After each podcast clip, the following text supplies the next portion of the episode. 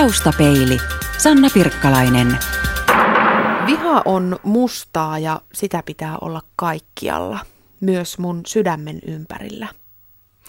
Tämä yhdeksänvuotiaan pojan lause on kirjoitettu lapsen ja nuoren vihanimisen teoksen takakanteen ja se on aika pysäyttävä toteamus. Se pysäyttää paitsi siksi, että viha on siinä kuvattu melko osuvalla tavalla, niin myös siksi, että tämä synkkä viisaus on tullut todellakin vasta yhdeksänvuotiaan lapsen suusta.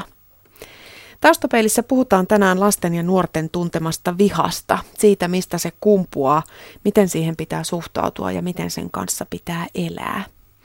Vieraana ovat lapsen ja nuoren vihaa-kirjan koonnut ja toimittanut psykiatrian sairaanhoitaja Diakonissa Päivi Nurmi. Tervetuloa. Kiitos. Sekä pitkän uran lasten ja nuorten psykiatrian parissa tehnyt myös psykiatrian sairaanhoitaja ja psykoterapeutti Merja Kärkkäinen. Tervetuloa. Kiitos. Ennen kuin pureudutaan tarkemmin vihan syihin ja seurauksiin, niin puhutaan vähän tästä itse tunteesta – mitä eroa on sanoa, että minä olen vihainen tai että minä vihaan?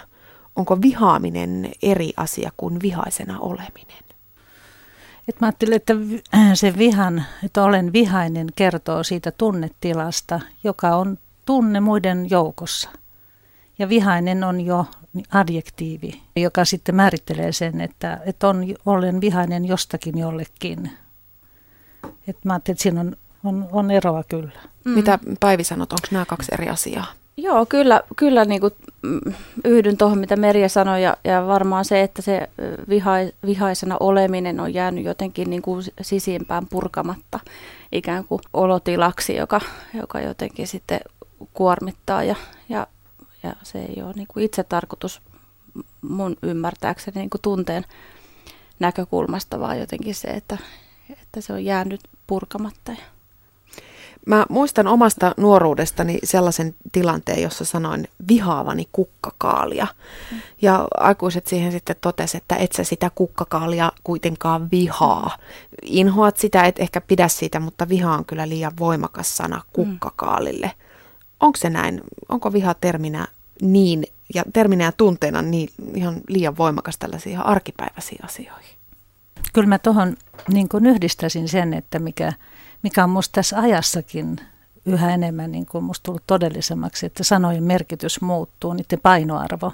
Mm. Koska se puhut tuon kukkakaalin vihaamisesta, niin yhtä lailla mä tässä ajassa nuoret sanoo, että mä teen itsarin hyvin niin kuin helposti, ikään kuin vaihtoehtona, että tämmöiset niin kuin voimakkaat jotakin tunnetilaa niin kuin kuvaavat jutut, niin puhutaan niin kuin tämmöisen arkikieleen, eikä niin, että, että siinä olisi joku se Eh, se voimakkuus niin on jotenkin rajaamatta. Hmm. Et mä ajattelin, että kukkakaali on kukkakaali. Et mä ajattelin, että sulla on ollut viisaat vanhemmat tai läheiset, jotka on vähän niin kuin opastanut sitä, että minkälaisia merkityksiä niille sanoille syntyy. Hmm. Niin onko viha kärsinyt käsitteenä jonkunnäköisen inflaation? Vihataanko me liian helposti nykyään?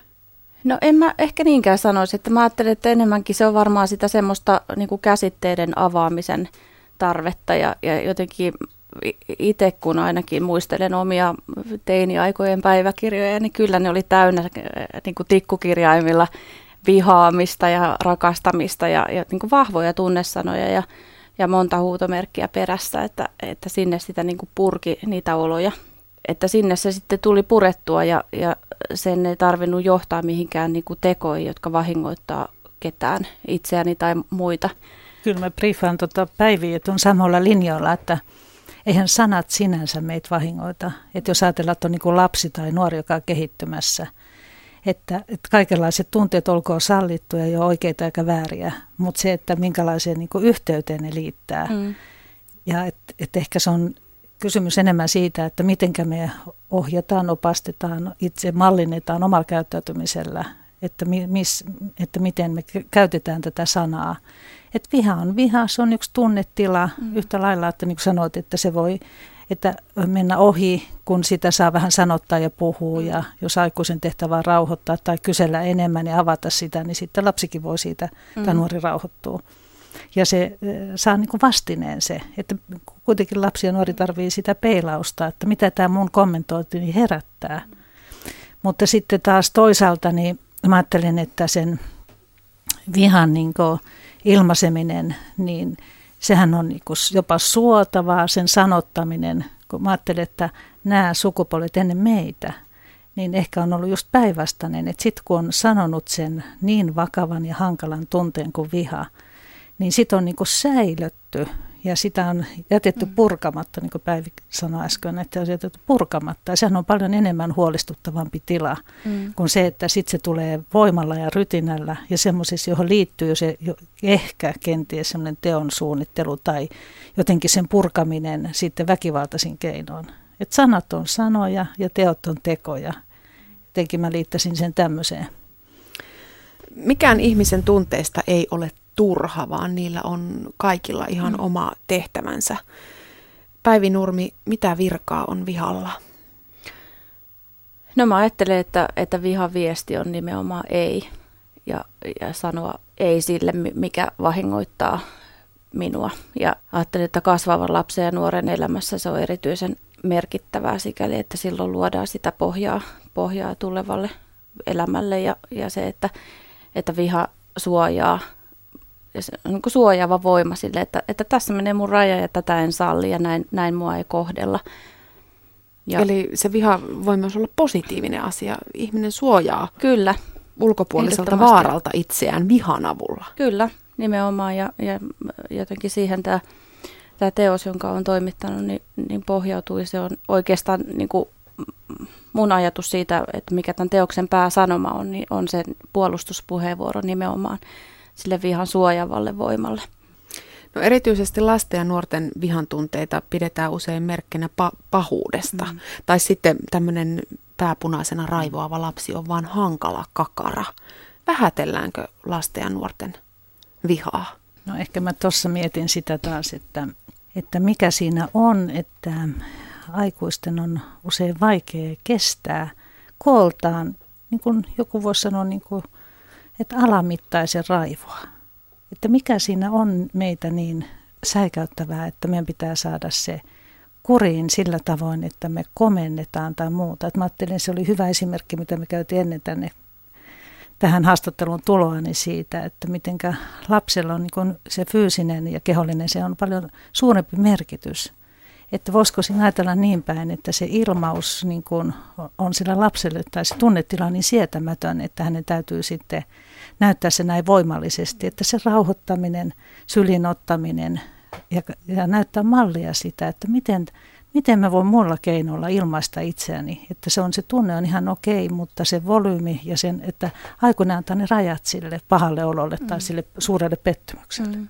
Voisiko toi, mm. miksi meidän aikuisten on niin vaikea sietää sen alamittaisen mm. raivoa, niin olla liittyä siihen, että jos esimerkiksi kaupassa pieni lapsi heittäytyy lattialle mm. kiukuttelemaan, kun ei saa karkkia, niin vanhemmillehan tulee siitä häpeä. Kauheita, mm. mitä nuo ihmiset ajattelee, kun mä en tällaista natiaista saa mm. kuriin? Niin, tuohon varmaan kulminoituu aika paljon, paljon just sitä semmoista myöskin kulttuurista puolta, että, että me ei olla yksinkertaisesti totuttu siihen suomalaisina, että, että tämmöinen on, on varsinkaan julkisella paikalla jotenkin niin kuin suotavaa käytöstä. Et, et musta oli hirveän huvittavaa ja hämmentävää, kun mun tytär oli kolmen kuukauden ikäinen, niin eräs rouva kysyi multa, että, että onko sun tytär kiltti. Hmm. Ja, ja jotenkin mä hämmennyin, koska mä en tiennyt, että mitä vastataan tuommoisen kysymyksen, että, että onko kolmen kuukauden ikäinen lapsi kiltti. Mutta se kertoo jotain myöskin jollain tavalla niin kuin siitä, siitä, miten jotkut ihmiset suhtautuu edelleenkin niin kuin tähän kiltteyteen ja, ja siihen vihan ilmaisemiseen ja, ja siihen, että se on jonkinlainen tabu ja siihen liittyy monenlaisia mielikuvia. Taustapeilissä puhutaan tänään lasten ja nuorten vihasta. Vieraana ovat psykiatrian sairaanhoitaja Diakonissa Päivi Nurmi ja psykoterapeutti Merje Kärkkäinen.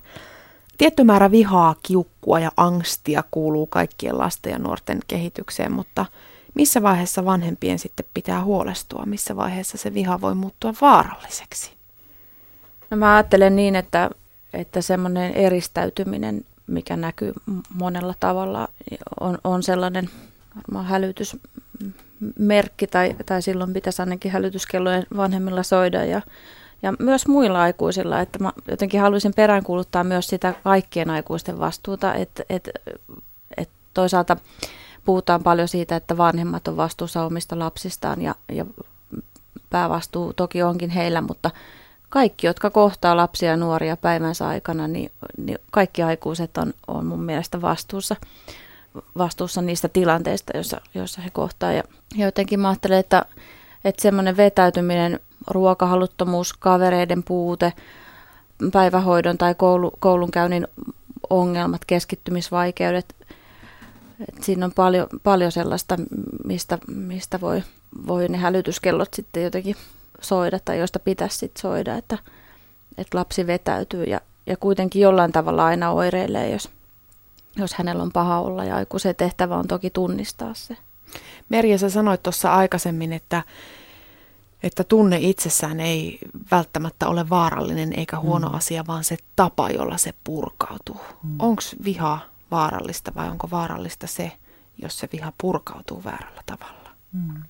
Jos oot sen vihan kohteena, niin varmasti ajattelet niin, että se on vaarallista, että kukaanhan meistä ei varmasti haluaisi olla vihan kohteena.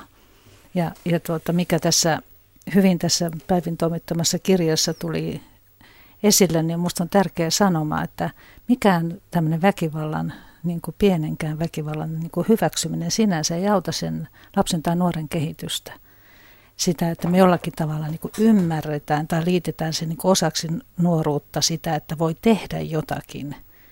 E, että se on niin kuin hallitsemattoman aggression sallimista. Että mä ajattelen, että se tyynnyttely ja ohjaaminen siitä, että miten, miten näistä vaikeista tilanteista mennään eteenpäin rakentavalla tavalla, niin se on paljon tärkeämpää. Kyllä mä olisin huolissaan, jos mä saisin viestiä siitä, että lapsi tai nuori on jollakin tavalla – aggressiivisesti käyttäytyy, joutuu helposti väkivaltatilanteisiin ja on siinä niin kuin toisena osapuolena. Mm. Että kyllä mun mielestä siihen, niihin pitää niin kuin välittömästi puuttua. Ja, ja tota, se on niin kuin toiminnan ohjauksen kannalta hirveän tärkeää, että, että niin kuin ei saa semmoista signaalia, että niin saa vähän potkia tai mm, vähän kyllä. jotakin, että se pitää pistää poikki.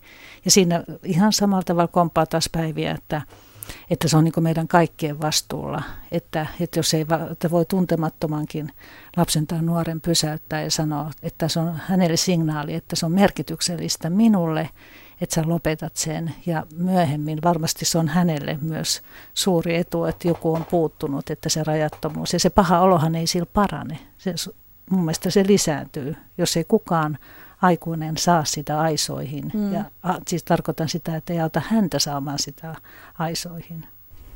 Viha voivat laukasta hyvin monenlaiset asiat. Jokin trauma, esimerkiksi läheisen kuolema, voi herättää lapsessa ja nuoressa hyvin vahvoja vihan tunteita. Vihataan Jumalaa, vihataan kohtaloa, vihataan sitä, joka vei tämän rakkaan ihmisen multa Toisilla se tunne voi muhia pidempään esimerkiksi just esiin nostetun pitkään jatkuneen kiusaamisen vuoksi. Onko tällä vihan syntymekanismilla mitään vaikutusta siihen, että miten sitä tunnetta pitäisi lähteä käsittelemään, miten sitä pitäisi lähestyä? Mm. Mä ajattelin tuosta, kun viittasit tähän menettämiseen, että joka voi olla se laukaiseva tekijä, joka onkin epäoikeudenmukaista. Jos nuori, nuorelta joku perheenjäsen kuolee, joku ystävä kuolee, että mihin on voimakas esimerkiksi vanhempiin tai kiintymyssuhde, että joudut luopumaan. Ja mä ajattelin, että miten sen voisi nuoren kanssa niin kuin liittää osaksi hänen historiansa, jonka hän ymmärtää myöhemmin. Että voi surra. Musta niin kuin kuuluu myös vihan tunteet ja se auttaa eteenpäin tavalla tai toisella siitä lamaantumisen ja jähmeyden tilasta. Mm. Ja että siinä niin kuin vihan, vihan yhteydessä voi olla myös monenlaisia muitakin tunteita, että niiden kaikkien salliminen, esimerkiksi tämmöisen menetyksen tai luopumisen yhteydessä, niin että se kirjo on niin moninainen, mm. että ei jää siihen moodiin, siihen vihamoodiin, mm. vaan että se on vaan yksi tunne muiden joukossa, voi olla vähän aikaa aika määrääväkin, mutta siitä voi hyvässä ja luotettavassa, turvallisessa ympäristössä, niin saada tukea ja apua siitä, että miten mä pääsen eteenpäin sen vihani kanssa. Ja se voi muuttua muuksi. Mm. Siihen voi löytyä semmoinen ymmärrys sitten ja, ja semmoinen jonkunasteinen hyväksyminen. Mikä sitten on Päivi sun mielestä vihan ja pelon suhde? Sanotaan aina, että pelko synnyttää vihaa, mutta vihakin mm. voi synnyttää pelkoa. Nuori mm. voi esimerkiksi itse säikähtää sitä, että ai kauheata, mitäs mä nyt tähän näin voimakkaasti reagoin ja saanko mä olla tästä asiasta näin vihainen? Kyllä ne on kovin limittäisiä varmaan on ja, ja jotenkin toi on hirveän mielenkiintoinen kysymys toi pelo ja vihankin suhde, että jotenkin mä ajattelen, että esimerkiksi vanhemmathan usein suhtautuu vaikka teini-ikäiseen, joka tulee myöhässä kotiin, niin, niin vihan ilmaisulla jotenkin se, että, että mä oon ollut oikeasti tosi huolissa, että missä mun tytär tai missä mun poika kulkee. Mutta kun hän tulee kotiin, niin mä ensimmäiseksi ryöpytän niin kuin jotenkin hänen niskaansa sen, että, että niin kuin epäluotettava hulttio, että missä sä oot oikein ollut ja miksi et ole ilmoittanut ja tavallaan niin kuin sitä, sitä kiukun ilmausta, vaikka mä oon oikeasti vaan ollut niin kuin ihan kauhean huolissani, että, että raivostunut mutsi voi olla vaan niin kuin oikeasti niin kuin se, joka on valvonut siellä niin kuin jotenkin sydänkäpristyneenä huolesta. Että et me kyettäisiin sanottamaan sitä ja tunnistamaan niin kuin niitä omia, omia tunteitamme ja olojamme, koska se on jotenkin se lähtökohta, miten me pystytään ohjaamaan lasta ja nuorta siihen samaan. Että aikuinen itse tunnistaa, että mistä on kyse nyt tässä mun reaktiossa, että, että mä oon peloissani siitä ja siitä asiasta tai, tai oikeasti vihanen siitä, että, että mun rajoja on loukattu tai – jotenkin tässä nousee koko ajan esiin se omien tunteiden tunnistaminen mm. sekä mm. meillä vanhemmilla että myös sitten näillä lapsilla ja nuorilla. Miten niitä omia tunteitaan sitten voi oppia tunnistamaan? Vaaditaanko siihen aina joku peili? Esimerkiksi just vanhemmat tai kaverit tai... No vuorovaikutushan on tietysti niin kuin mm. oikeastaan elämän se niin kuin ydin. Että mm. mä ajattelin, että harvoinhan me kasvataan yksin, että, että kyllä se niin kuin perustuu se jo biologisesti siihen, että me ollaan monen eri signaalin kautta me otetaan mallia ja, ja muodostetaan tätä maailmankuvaa, että miten tämä homma toimii. Kun ajattelin mm. pientä lasta ja mitä vanhemmaksi se tulee, niin mä ajattelin, että sen enemmän niin kuin, että mä ajattelin, että kun muuttuu se suhde siitä mm. kontrolloijaksi semmoiseksi ehkä keskustelevammaksi ja, ja tuota, tavallaan antaa sen kunnioituksen sen nuoren omille ilmaisulle. Mm. Että kyllä mä sen näkisin, mm. näkisin näinkin, että se on vastavuoroinen tapahtuma, mm. että miten, miten tunteita ilmaistaan ja miten niitä hahmotetaan. Ja, ja valtavan suuri merkitys on tietenkin mm. jälleen vanhemmilla. Mm. Kun miet, miet, mietitään sitä, että miten saattaa niin perheessä siirtyä tämmöiset vihan, vihan ilmaisut tai, tai se käyttäytyminen siirtyy lapsille, jolla mitä osuutta tämän asian tapahtuneen jonkun ristiriidan tai vihan pidon mm. syn, synnyttämiseen. Et mä ajattelin, että siinäkin voi niin miettiä sitä, että miten valtava voima sillä on, kun sen sijaan, että me vapautetaan ne ihmiset siitä yhteydestä, joiden asia välttämättä ei suoranaisesti kuulu vaan mm. että olisi sitä avointa, ymmärtävää puhetta, että saisi yrittää saada kosketuksen siitä, että mistä tästä jälleen kerran on kysymys. Otetaan sellainen esimerkkitilanne. Vanhemmat näkee, että toi meidän 15-16-vuotias teini, niin silloin on nyt tosi paha olo. Mm. Ja, ja, ja saattaa tulla tällaisia, et, vähän sellaisia niin kuin aggressiivisen olosiakin vihan purkauksia, että et nyt, on, nyt on joku vialla ja, ja selvästi näkee, että nyt on ihan valtava määrä patoutunutta vihaa. No eihän se välttämättä isälle ja äidille puhu se teini. Mm. Mistä tällaisen pattitilanteen purkamisessa sitten lähdetään liikkeelle? Pitääkö heti huutaa joku ulkopuolinen taho hätiin vai millä tavalla sen nuoren voisi saada avautumaan? Niin mä ajattelen, että toki jokainen nuori on yksilö ja, ja jotenkin se, että vanhemmat tuntee oman, oman nuorensa parhaiten persoonana, mutta että samaan aikaan jotenkin semmoinen tilan antaminen nuorelle, että hän saa ilmaista sitä niin kuin omalla tavallaan sitä, sitä pahaa oloaan. Ja sitten toisaalta aikuisen tehtävä on laittaa ne raamit, asettaa ne raamit ja rajat samalla tavalla kuin pihaleikeissä piirretään ne viivat, minkä sisällä toiminta tapahtuu. Niin mä ajattelen, että, että niin kuin samaan tyyliin jotenkin vanhemmuuden tehtävä on raamittaa se. Ja jotenkin siihen liittyen niin kuin se, että mitään ei rikota, ketään ei vahingoiteta, mutta muuten, muuten se tunneilmaisu voi olla, olla jotenkin monipuolista ja sen näköistä, kun se sen nuoren tarve on, on niin kuin jotenkin siihen itseilmaisuun. Mutta että, että toki sitä pahaa oloa on, on niin, niin kuin monen, monenlaisin oireen höystettynä, että, että se on varmaan niin kuin sit se ratkaiseva, että miten se, miten se näkyy, mutta, mutta että semmoiset niin raivarit, niille pitäisi, pitäisi olla tilaa. Ja jotenkin mä ajattelen, että myös se semmoinen nuoren suojaaminen siinä on aikuisen tehtävä, että viedä pois esimerkiksi muiden katseelta tai, tai varjella nöyryytyksiltä, että, että, että jotenkin semmoista niin kuin suojaamista siinä. Merja Kärkkäinen, sellainenkin ei ole ihan tavatonta, että kun lapsi kertoo vihastuneensa, nuori kertoo vihastuneensa, suuttuneensa jostain, niin aikuinen toteaa, että no, mitä sä nyt tuollaisesta pikkuasiasta niin kuin suutut? Eikö se ole pahin mahdollinen virhe, mm. minkä voi tehdä mm. tuommoisessa tilanteessa? Kyllä. Mä olen aivan samaa mieltä, että mitätöinti mm. on, on kyllä hirveän haavoittavaa.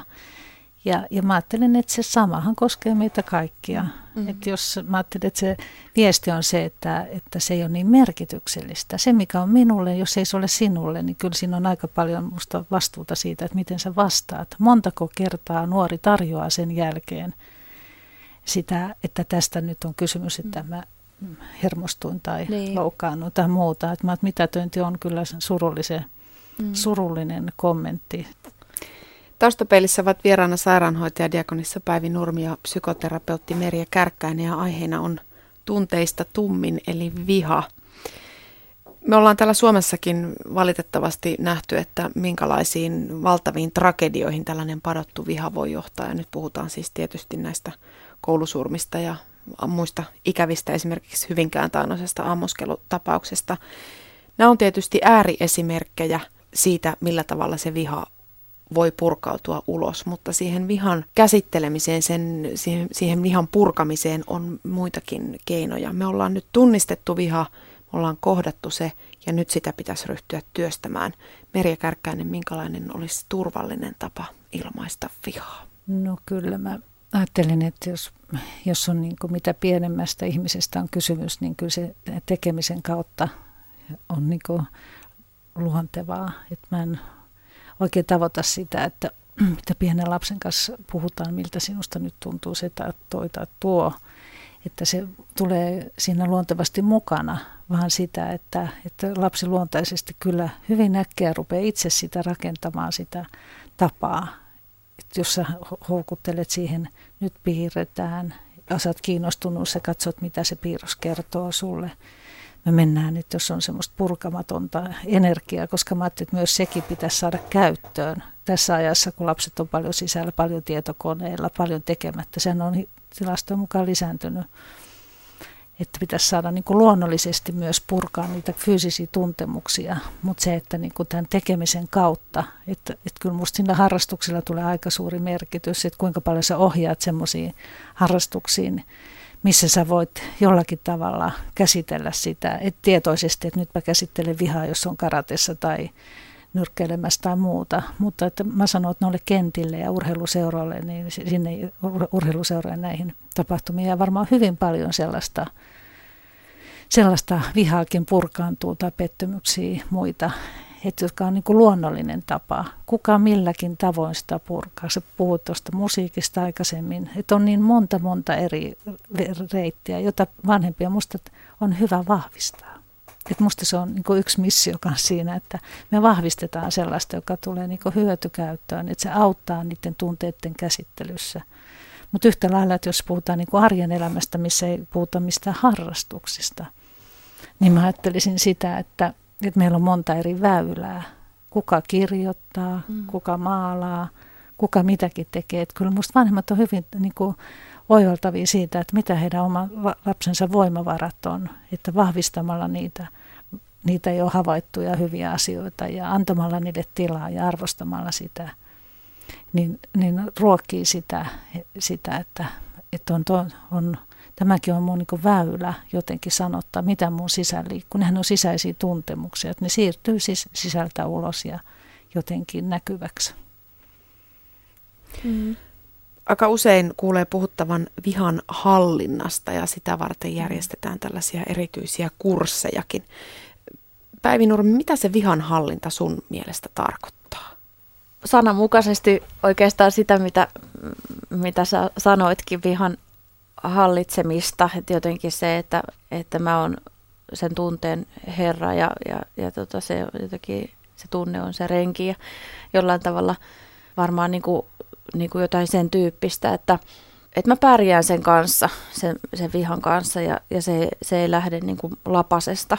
Ja, ja mä ajattelen, että, että se on nimenomaan sitten jotenkin keskeistä, että miten, miten me itse aikuisina pärjätään sen vihan kanssa, että, että kun se lapsi ja nuori, nuori peilaa, jota aikaisemmin tässä puhuttiin sitä peilinäolosta, niin, ja, ja siitä sitten ammentaa, niin, niin jotenkin ajattelen, että, että se on keskeistä, että miten, miten me se, sen vihan kanssa pärjätään. Että, että mä niin kuin pystyn sen jotenkin purkamaan ja pääsen sen yli. Että, että se on mun mielestä sitä vihan hallitsemista ja, ja kykenen niin kuin salapoliisina jäljittämään sen, että, että mistä se on syntynyt, mitä mä voin tehdä sille, että, että se viha ei mua pääse hallitsemaan, vaan mä voin jotenkin niitä niin tarttua, pureutua niihin syihin. Aina sanotaan, että viha kuluttaa valtavan paljon energiaa ihmisestä. Mm. Jos sen vihan saa käsiteltyä, niin sehän vapauttaa valtavan paljon energiaa sitten johonkin muuhun. Voiko vihasta ajatella myöskin niin, että se on voimavara? Kyllä, ehdottomasti ja, ja se on ihan totta. Tässä on tullut tämä kehollisuus aika voimakkaastikin keskusteluaikana esiin ja se, se just nämä suomalaiset sanovat, että viha sumensi järjen tai ottaa päähän tai pistää vihaksi. Mm. Että jotenkin multakin on kysytty sitä, että, että, että miksi just viha on muka niin, niin kuin tärkeä tunne tai miksi viha on tärkeämpi tunne kuin muut tunteet. Ja ei se olekaan lähtökohtaisesti varmaan yhtään sen tärkeämpi tunne, mutta just se, että, että se käsitelty, kohdattu viha vapauttaa sitä elämän iloa ja sitä mielekkyyttä ja, ja, ja jotenkin, niin kuin mikä voi olla hyvinkin jumissa siellä alla, sen, sen jotenkin työstämättömän vihan alla. Ja mä ajattelin, että se on iso juttu. Niin, ja sitten mä kyllä liittäisin siihen sen vihan niin kuin niitä merkityksiä, että miten se vie meitä eteenpäin. Mm. Jos mä mietin sitä, että että kuinka moni sitten suutuspäissään miettii sitä, että no sitten mä teen sitä, että mä uhmaan tai uhkailen tai muuta, että vähän niin kuin epäreilusti käyttää sitä tilannetta, kun sen sijaan, että miettisi, että mä otan vastuun siitä mun vihan mm. tunteestani et siinä mielessä mä ajattelen, että se energia, se vihan energialla, niin se auttaa meitä tekemään ratkaisuja, päätöksiä, elämänmuutoksia. Se, se voi olla monella tapaa semmoinen, jota, ja ilman vihaa se olisi mahdollista. Että kun sanotaan, että sen vihan tai kiukun voimalla, mm. niin senhän näkee, jos sä teet jotain raskastyötä. Mm ja sä rupeat uupumaan, niin sä ajattelet vielä tämän kottikärryllisen, mä vien nyt niin, tuonne liiteriin. Sisulla. Ja näin, ja se Vedetään. on niin hyvässä käytössä silloin. Et mä ajattelin, että myös tunteiden tasolla, niin se voi olla sitä, että mä vastaan siitä, mitä mm. mä puhun. Mm. Ja mä sanon niitä asioita, mitä mä oikeasti tunnen ja haluan tulla niin kuin kuulluksi. Mm. Ja sitten sen mukaan myös toimin. Taustapeili. Yle. Radio Suomi.